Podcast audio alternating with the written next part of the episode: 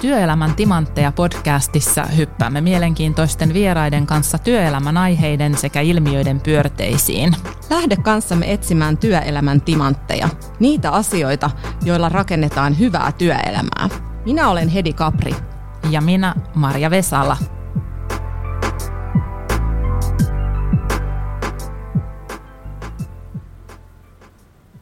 Meillä on tänään vieraana Suomen suurimman työnantajan, eli Helsingin kaupungin henkilöstöjohtaja Nina Gross.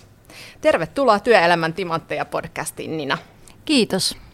Kerro vähän itsestäsi. Itsestäni sen verran, että olen Helsingin kaupungille tullut kaksi vuotta sitten. Itse asiassa viikon päästä tulee kaksi vuotta täyteen yksityiseltä puolelta. Ja, ja tota, olen ihan fiiliksissä innoissani tästä kaupungista ja siitä, että mitä me strategiassa tavoitellaan. Täytyy sanoa kyllä, että, että kun on työuran tehnyt yksityisellä puolella ja globaaleissa pörssiyhtiöissä ja sitten tulee kunnalliselle puolelle, niin se ei ole yhtään iso hyppäys mihinkään, vaan kunnallisella puolella on ihan samat haasteet johtamisessa ja, ja tuota, ihmisten innostamisessa ja, ja tota, ne, ne täyttää työpäivän, mutta edelleenkin olen tästä asiasta innostunut ja, ja nyt kun päästään tästä koronastakin toivottavasti pikkuhiljaa eroon, niin ehtii tehdä sitten niitä kunnon töitä. Joo, tässä podcast-jaksossa me puhutaan onnistumisesta ja onnistumisten johtamisesta. Teillä on Helsingin kaupungilla onnistumisen johtamisen yksikkö, ja teillä muun muassa käydään kehityskeskusteluiden sijaan onnistumiskeskusteluita. Miten teillä määritellään onnistuminen? Onnistuminen lähtee strategiasta. Meillä on hyvä strategia, jossa sanotetaan muun muassa niin, että, että toimivassa kaupungissa on paljon vahvuuksia ja vähän heikkouksia. Ja siitä sanotuksesta lähtee se ajattelu, että me halutaan rakentaa yksilöiden tehtävänkuvat vahvuuksille. Ja jotta me tunnistetaan ne vahvuudet, niin tuota, käydään kehityskeskusteluja, mutta meillä ne on nimetty onnistumiskeskusteluksi, koska vahvuuksien tunnistamisen kautta me päästään siihen onnistumiseen kehään, jolla ihmiset onnistuu työssään. Ja, ja sen vuoksi käytämme tällaista termiä. Mitkä asiat on sitten siinä onnistumisen johtamisen ytimessä? Se lähtee siitä, että, että me onnistuneesti niin kuin esihenkilöinä suunnitellaan meidän työvoimatarvetta, osaamista, tehdään onnistuneita rekrytointeja, perehdytetään henkilöstö hyvin siihen omaan työhönsä, tehtävän kuvaan, mahdollistetaan se itseohjautuvuus siinä tehtävän kuvassa, että on selkeät tavoitteet ja, ja tota, onnistumiskeskustelujen kautta me sitten toteutetaan valmentavaa johtamista. Eli, eli käydään tavoiteasetanta, tehdään kehittymisen suunnitelma ja, ja sitten käydään semmoisia valmentavia varttikeskusteluja pitkin vuotta. Ja, ja ne keskustelujen tarkoitus, se lähtee siitä yksilöstä ja yksilön tarpeesta. Että osa asiantuntijoista esimerkiksi on niin itseohjautuvia, että ei ne tarvitse paljon esihenkilön kanssa sitä, sitä työtuntiaikaa ja osa sitten toivoo enemmän. Eli yksilön lähtökohdista lähdetään sitten sopimaan niitä niitä varttikeskusteluja. Yleensä ne on puoli tuntia tai ne voi olla tuntikin, mutta me nimettiin varttikeskusteluiksi, koska ne voi olla myöskin vartin mittaisia. Ja, ja sillä tavalla me toteutetaan valmentavaa johtamista sitten käytännössä. Ja oliko niin, että nämä onnistumiskeskustelut, että onko ne sitten niinku kerran vuodessa vai? Ne on kerran viiva kaksi kertaa vuodessa, että se on nyt sitten, yksiköt voi itse päättää, että miten haluavat sitä käyttää, mutta vähintään kerran vuodessa ja vuoden alussa yleensä, mutta sitten taas kasvatuksen ja koulutuksen toimialalla on esimerkiksi ollut ajatusta, että jos siellä ne onnistumiskeskustelut käyttäisikin elokuussa, kun palataan kouluissa takaisin ja lukuvuosi käynnistyy. Että se on nyt, sitä voi paikallisesti soveltaa. Pääasia, että niitä käydään jossain vaiheessa vuotta. Teillä on Helsingin kaupungilla töissä lähes 40 000 ihmistä. Niin miten tätä valmentavaa johtamista ihan käytännön tasolla tehdään näin valtavan isossa organisaatiossa? No niin kuin sanottu, onnistumiskeskustelut on se konkreettinen tapa, jolla me edistetään sitä käytäntöön viemistä ja, ja tavallaan semmoista hyvää henkilöstöjohtamista. Ja, ja se lähtee siitä, että on selkeät tavoitteet ja tehtävän kuvat ja, ja ihmisen, ihminen pystyy itseohjautuveen te, ja, ja yht, yhteisöohjautuen niin tekemään ja suoriutumaan siinä tehtävässä. Et sehän on se kaiken lähtökohta. Mutta me kyllä niin valmentavaa, valmentavaa johtajaa jossain vaiheessa ja joissakin organisaatiossa ja joskus myöskin meillä on tulkittu vähän niin kuin liian ahtaaksi, ahtaasti, että se on sellaista myötäkarvan silittämistä ja, ja se tarkoittaa silloin sitä, että ei voi puuttua asioihin. Ja sehän ei pidä paikkansa, vaan valmentava johtaja myöskin jämäkästi puuttuu, jos on aihetta puuttua. Ja, ja tätä osuutta niin onnistumisen johtamisessa me halutaan Helsingin kaupungilla vahvistaa. Eli miten me tarjotaan esihenkilöille työkaluja ja, ja tämmöistä kaupunkiyhteisiä toimintatapoja siihen, että jos se työ ei suju, niin millä tavalla esihenkilö voi siinä auttaa. Ja tämä on meille tämmöinen kaupunkiyhteinen uusi toimintatapa, tai ei sinänsä uusi, mutta nyt kaupunkiyhteisesti uusi toimintatapa. Eli, eli HR-organisaatio tukee esihenkilöitä siihen, että ma- mahdollisimman matalalla kynnyksellä ja arvostavasti käydään niitä keskusteluja, tunnistetaan niitä mahdollisia työn sujuvuusongelmia ja niihin pyritään vaikuttamaan mahdollisimman varhaisessa vaiheessa, jotta se työ olisi sujuvaa. Mainitsit tuossa, että tarvitaan myös mahdollisesti esihenkilöille niitä työkaluja, niin voiko antaa ihan konkreettisia esimerkkejä, että mitä ne työkalut on? No meillä lanseerattiin noin reilu vuosi sitten sellainen onnityökalu, joka ensin tuli onnistumiskeskustelut ja sitten tuli onni. Ja tässä onnityökalussa asetellaan ne tavoitteet sitten vuoden alussa – ja, ja siinä on se onnistumiskeskusteluosuus. Mutta siellä onnityökalussa on myöskin työ, työn sujuvuuskeskustelu, ja se on tavoitteellista keskustelua. Eli kun, kun huomataan, että on jossain, jossain jonkunlaista sujumattomuutta, niin matalalla kynnyksellä keskustellaan ja tehdään tavoitteellinen suunnitelma, että miten tätä asiaa ratkaistaan ja sitten sovitaan, milloin siihen asiaan palataan ja sitä seurataan.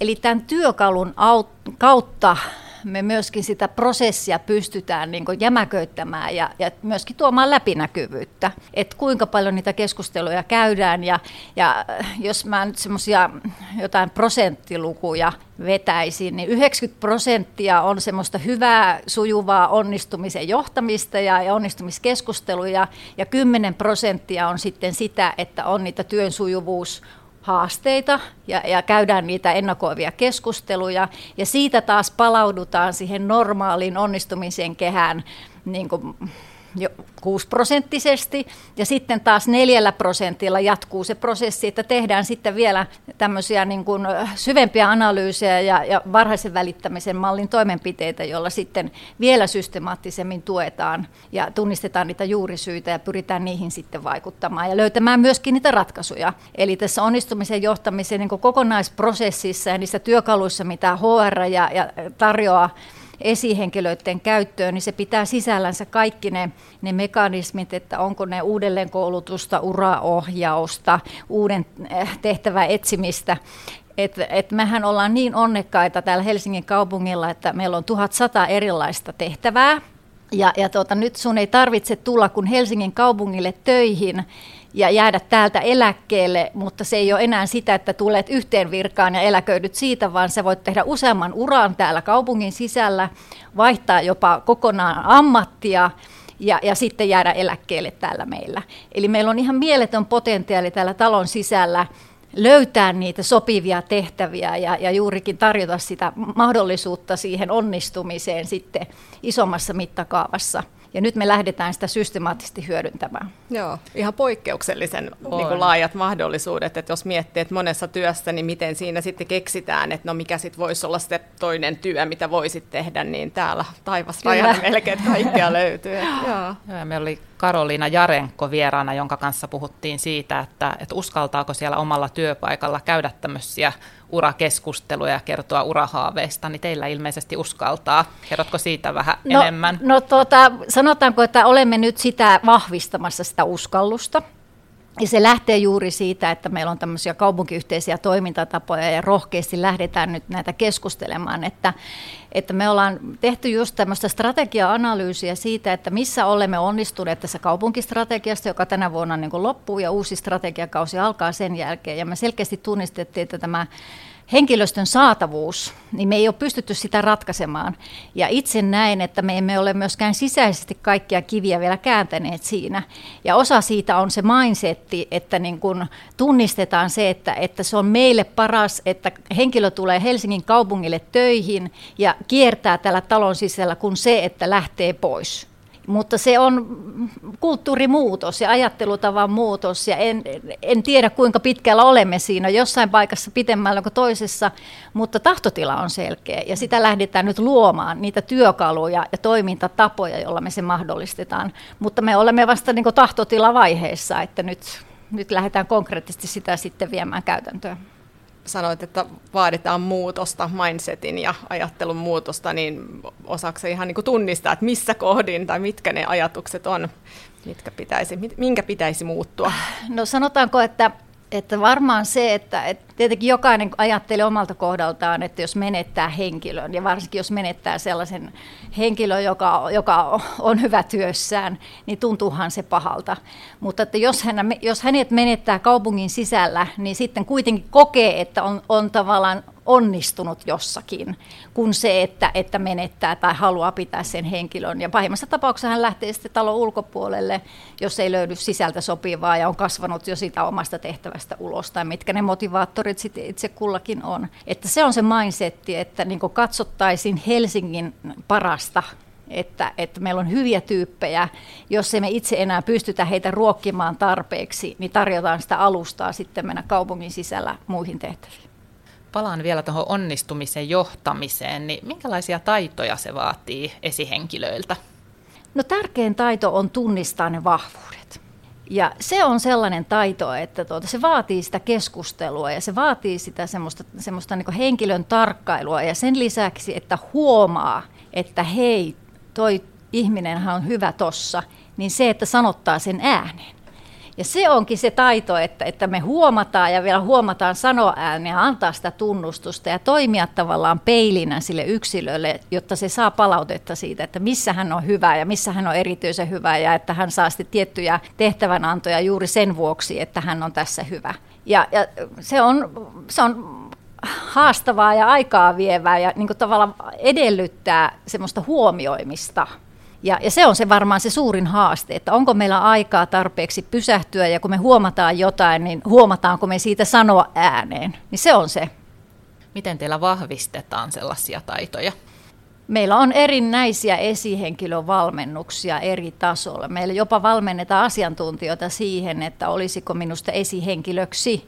Eli kaikki lähtee siitä, että, että ihmiset, jotka ehkä harkitsevat sellaista tehtävää, niin pääsevät sellaisen koulutukseen ja siinä peilaamaan tavallaan niitä omia motiveja ja, ja, ja haluja sitten, että onko minusta esihenkilöksi. Että meillä on kyllä erityyppisiä valmennuksia, meillä on keskitettyä valmennusta täällä niin kaupunkitasolla ja sitten toimialoilla ja liikelaitoksissa myöskin omaa, mutta se esihenkilötyö ja johtaminen ja siihen liittyvät nämä oleelliset niin kuin tuota, esihenkilötaidot, niin ne on kyllä meillä aktiivisesti nyt valmennuksissa ja koulutuksissa ja sitä tietoisuutta lisätään. Meillä oli maailman ensimmäinen esihenkilöpäivä tuossa marraskuun puolivälissä. Sen oli tarkoitus olla Finlandia-talolla ja, ja sinne oli tarkoitus kutsua kaikki 2000 Helsingin kaupungin esihenkilöä, mutta valitettavasti korona muutti suunnitelmat ja se oli sitten tämmöinen virtuaalinen puolen päivän tapahtuma, joka sekin sai todella paljon hyvää palautetta. Ja me ollaan jatkettu näitä esihenkilö aamupäivätilaisuuksia sitten kerran kuukaudessa ja silloin ollaan erilaisilla teemoilla lähestytty tätä esihenkilötyön asiaa ja, ja, ja sillä tavalla tehty sitä niin kuin näkyväksi, mitä eri toimialoilla ja liikelaitoksissa näissä asioissa tapahtuu ja, ja, ja minkälaisten asioiden äärellä esihenkilöt on. Ja yksi on juurikin tämä, että onko tarpeeksi aikaa, että jos on isoja tiimejä, niin miten löytyy se aikaa sitten niin kuin tavalla huomioida niitä yksilöitä yksilöitä ja antaa sitä tukea ja käydä niitä varttikeskusteluja. Me ollaan hyvin monella foorumilla ja laaja-alaisesti liikkeellä tässä johtamisen ja esihenkilötyön kehittämisessä ja sparraamisessa ja tavallaan omakohtaisessa kokemuksessa tämän asian tiimoilla. Me ollaan myöskin määritelty tämmöiset kaupunkitason johtamisen kulmakivet, ja näiden kautta lähdetään myöskin niin kaupunkiyhteisesti viemään tätä niin johtamista niin kuin, mitä me erityisesti kaupungilla arvostetaan, on näkemyksellisyys. Me halutaan, että meillä on näkemyksellisiä johtajia ja esihenkilöitä, jotka, jotka näyttää sitä suuntaa eteenpäin. Me halutaan, että meillä on toimeenpanokykyä, se on yksi kulmakivistä. Me halutaan tuottaa innostusta organisaatioon ja just niitä onnistumisia. Ja sitten neljäs kulmakivi on linjakkuus. Ja, ja tätä linjakkuutta me tuetaan nyt tässä onnistumisen johtamisen eri prosesseissa ja erityisesti tässä työn sujuvuudessa, jossa sitten saadaan niitä konkreettisia toimenpiteitä, joilla sitten saadaan sitä linjakkuutta eteenpäin. Mutta sen lisäksi mä vielä haluaisin mainita, että johtamisen kulmakivet on viety nyt näihin meidän niin HR-prosesseihin ja jopa onnistumiskeskusteluissa käydään ne kulmakivet läpi esihenkilön kanssa. Eli tavallaan reflektoidaan sitä, että kuinka hyvin, mä omassa johtamisessani näitä kulmakiviä pystyn toteuttamaan. Mutta toinen asia, joka on myöskin hyvin tärkeänä meillä mielessä ja, ja, ja valmennuksissa ja, ja tavalla esihenkilöiden koulutuksissa on nämä meidän eettiset periaatteet koska ne antaa selkänojan sille työkulttuurille, mitä me halutaan kehittää.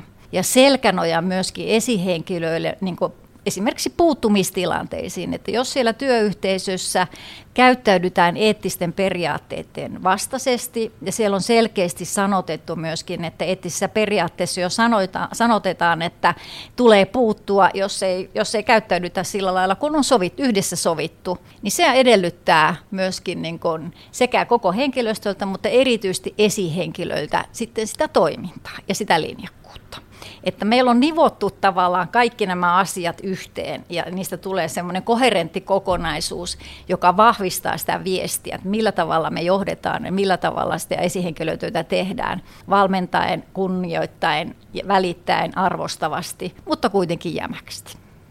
Viime syksynä Hesarissa uutisoitiin, että Helsingin kaupunki etsii vakituiseen työsuhteeseen onnistumisen johtamisen päällikköä ja myös somessa tätä asiaa kommentoitiin vilkkaasti.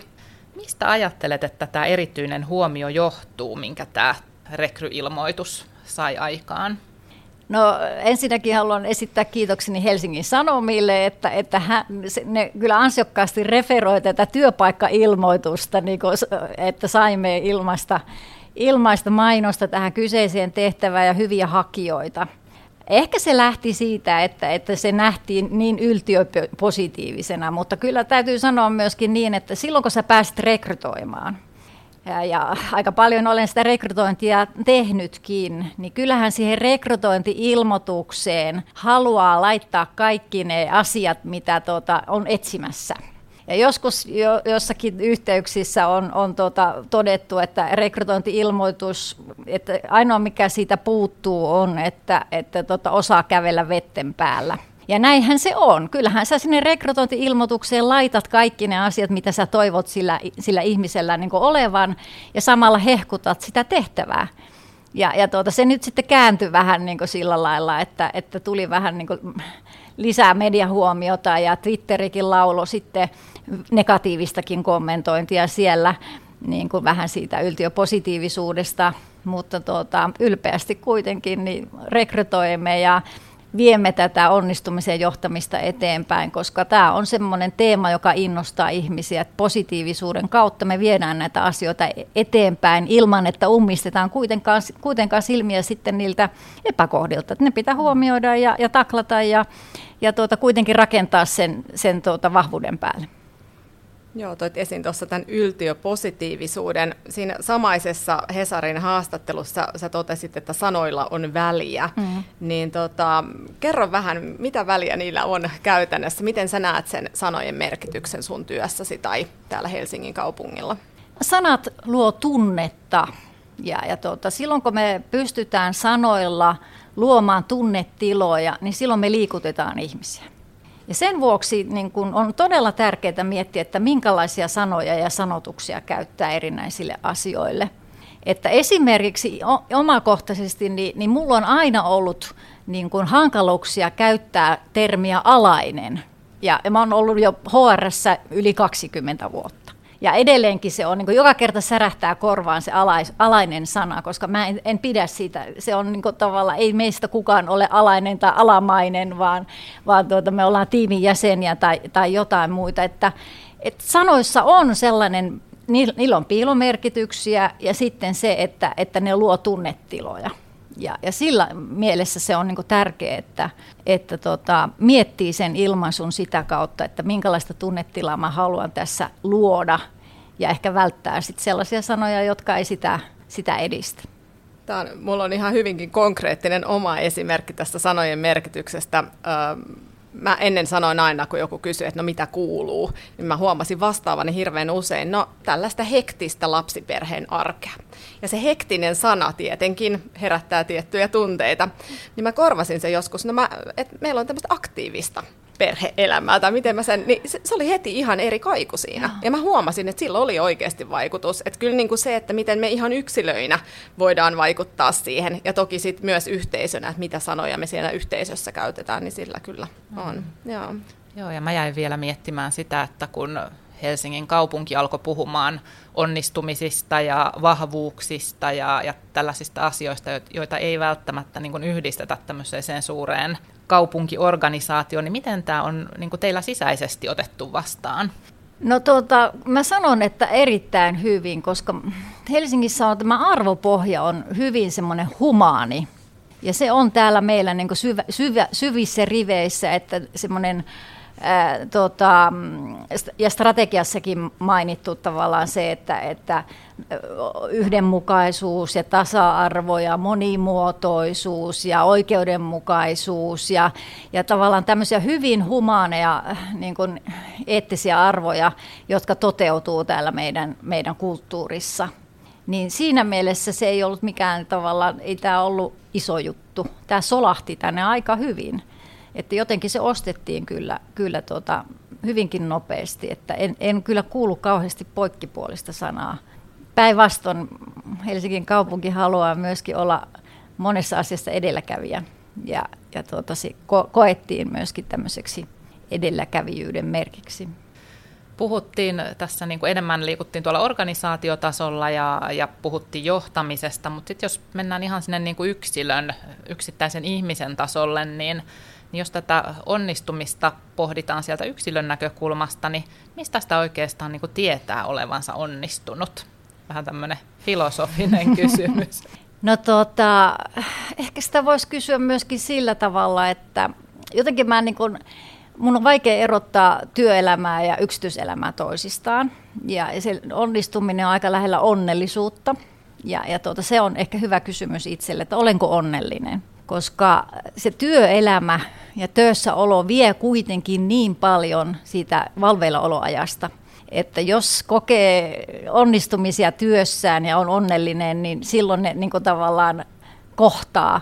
Mutta jos taas kokee olevansa onneton, niin sitten kannattaa miettiä siitä, että, että saako niitä onnistumisen kokemuksia sieltä työstä koska se työ voi viedä energiaa, jos ei se ole nyt sitten niin kuin esimerkiksi niin kuin vastaa vahvuuksia, vaan, vaan, vaan siellä joutuu puristamaan mailasta ja joutuu, joutuu tekemään semmoisia epämukavuusalueella olevia asioita, jotka ei, ei ole sitä, sitä tota ydintä ja se ei silloin tuo energiaa. Että tärkeää olisi, että töistä, työstä, vaikka se vie energiaa, niin se samalla tuo energiaa. Sä koet onnistumisen elämyksiä, sä saat jotakin sulle tärkeää aikaiseksi ja se ruokkii myöskin sitä onnellisuutta, niin kuin tämmöistä yleisonnellisuutta. Ja, ja myöskin toinen asia, jota mä niin kuin tavallaan niin kuin laaja-alaisesti haluaisin tulkita, että, että nykyään ei enää oikein voi erottaa työelämää ja yksityiselämää, vaan niillä menee, ne menee iloisesti sekaisin, varsinkin nyt sitten heidän osalta, jotka ovat etätöissä olleet tässä jo, jo toista vuotta, että, että tuota, tärkeintä olisi ehkä se tasapainoinen ja hyvinvoiva henkilöstö, joka palautuu ja nukkuu tarpeeksi ja, ja tavallaan kaikki niin kuin tavallaan ne eri elämän osatekijät on kunnossa ja liikkuu ja jaksaa ja palautuu. Että, että jotenkin mä koen, että tässä onnistumisen johtamisessakin ja siinä, että miten me henkilöstöä yksilöä tuetaan, niin me voitaisiin paremmin mennä vielä sinne niin kuin kokonaisvaltaisen hyvinvoinnin puolelle. Ja siellä ollaankin nyt miettimässä sitten tätä, että miten me voitaisiin vielä aktiivisemmin ja laajemmalla skaalalla koko henkilöstöä tukea siinä, että he voivat hyvin. Sä vastasit ihanan pitkästi, mä nappasin sieltä sen energian, että Mari kysyi, että mistä tietää olevansa onnistunut, niin mä ajattelen, että tämä energian niin kuin huomioiminen itsessä, että hei, että miksi mä oon yhtäkkiä näin älyttömän energisoitunut, no hetkinen, mitä tästä tapahtukaan just äsken, koska ainakin mikä mun kokemus on jotenkin yleisestikin, että ihmiset vähän niin kuin tuppaa kävelemään niiden onnistumisten yli tai ohi tai, ja niitä ei, edes, ei pysähdytä niiden äärelle. Niin onko sulla jotain ihan hyviä vinkkejä, mikä muu voisi olla semmoinen, että ehkä tämä energian tunnistaminen, mitkä muut sais meidät aidosti oikeasti niin kuin yksilöinä pysähtymään niiden omien onnistumisten äärelle? Se on varmasti sellainen niin kuin, oppimisen prosessi.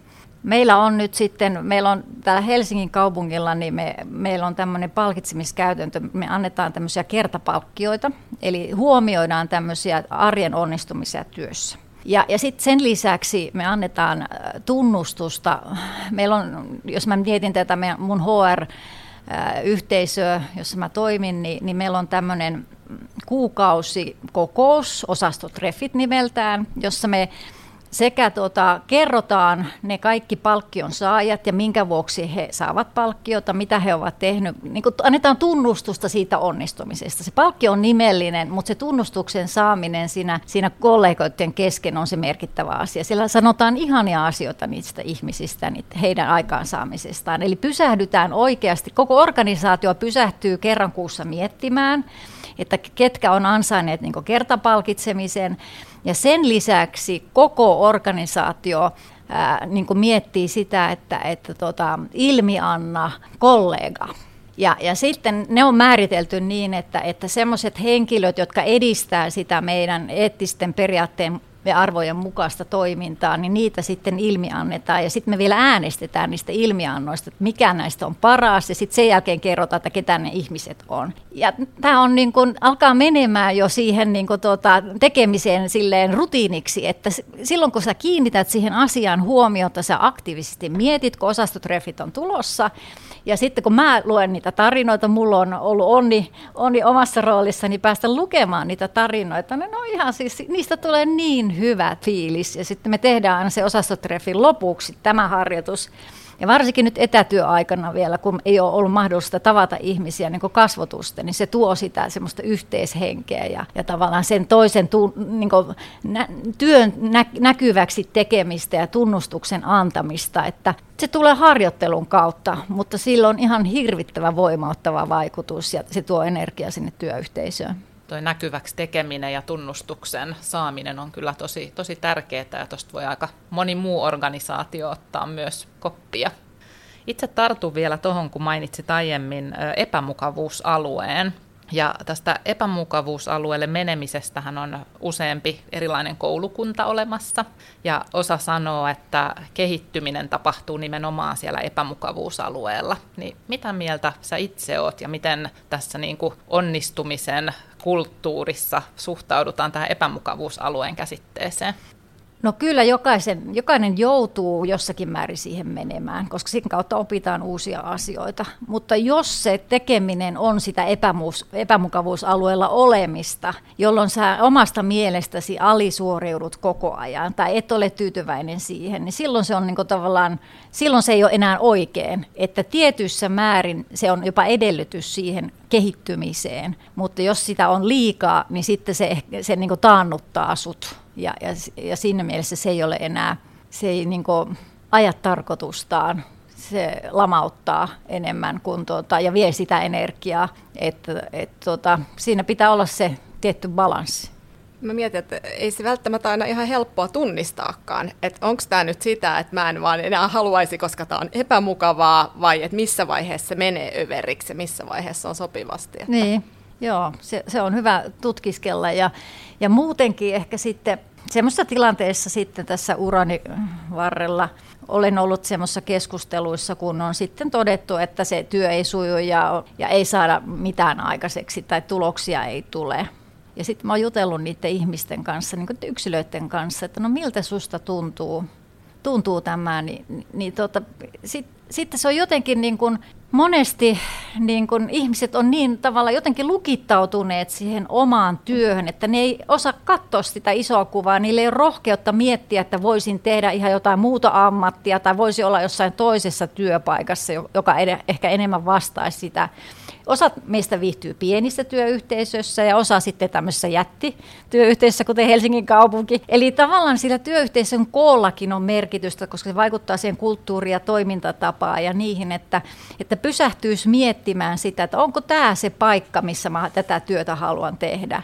Ja sillä tavalla sitten niin kuin jotenkin aukaisi silmiä ja pitäisi olla joku, jonka kanssa keskustelee, joka pystyisi herättelemään sitten näitä ajatuksia. Että, ja, ja toivoisin, että esihenkilöillä löytyisi myöskin sitä semmoista sparrausapua just tämmöisiin tilanteisiin, mutta sitä ei välttämättä pysty esihenkilön kanssa keskustelemaan, kun sitten siinä on kuitenkin se oma työ ja, ja tavallaan se tulevaisuus kyseessä, mutta en tiedä mikä se voisi olla se tapa, jolla sen niin, jokaisen silmiä voisi aukasta miettimään sitä, että mitä muita mahdollisuuksia mulla on, jos tämä työ vie multa liikaa energiaa tai että mä ei vastaa sit sitä, mitä mä, mitä mä haluan tehdä niin kenen kanssa voisi siitä keskustella? Hmm. Sitten mä ajattelen että varmaan siihen, niin että miten, miten sitä lähtee pohtimaan, että yksi osa mun työtä on se, että mä valmennan työnhakijoita ja he on sitten murrosvaiheessa siinä omalla uralla ja teen uracoachingia, niin se on kyllä jännä myös se, että miten ihmiset näkee niitä mahdollisuuksia tai vaihtoehtoja.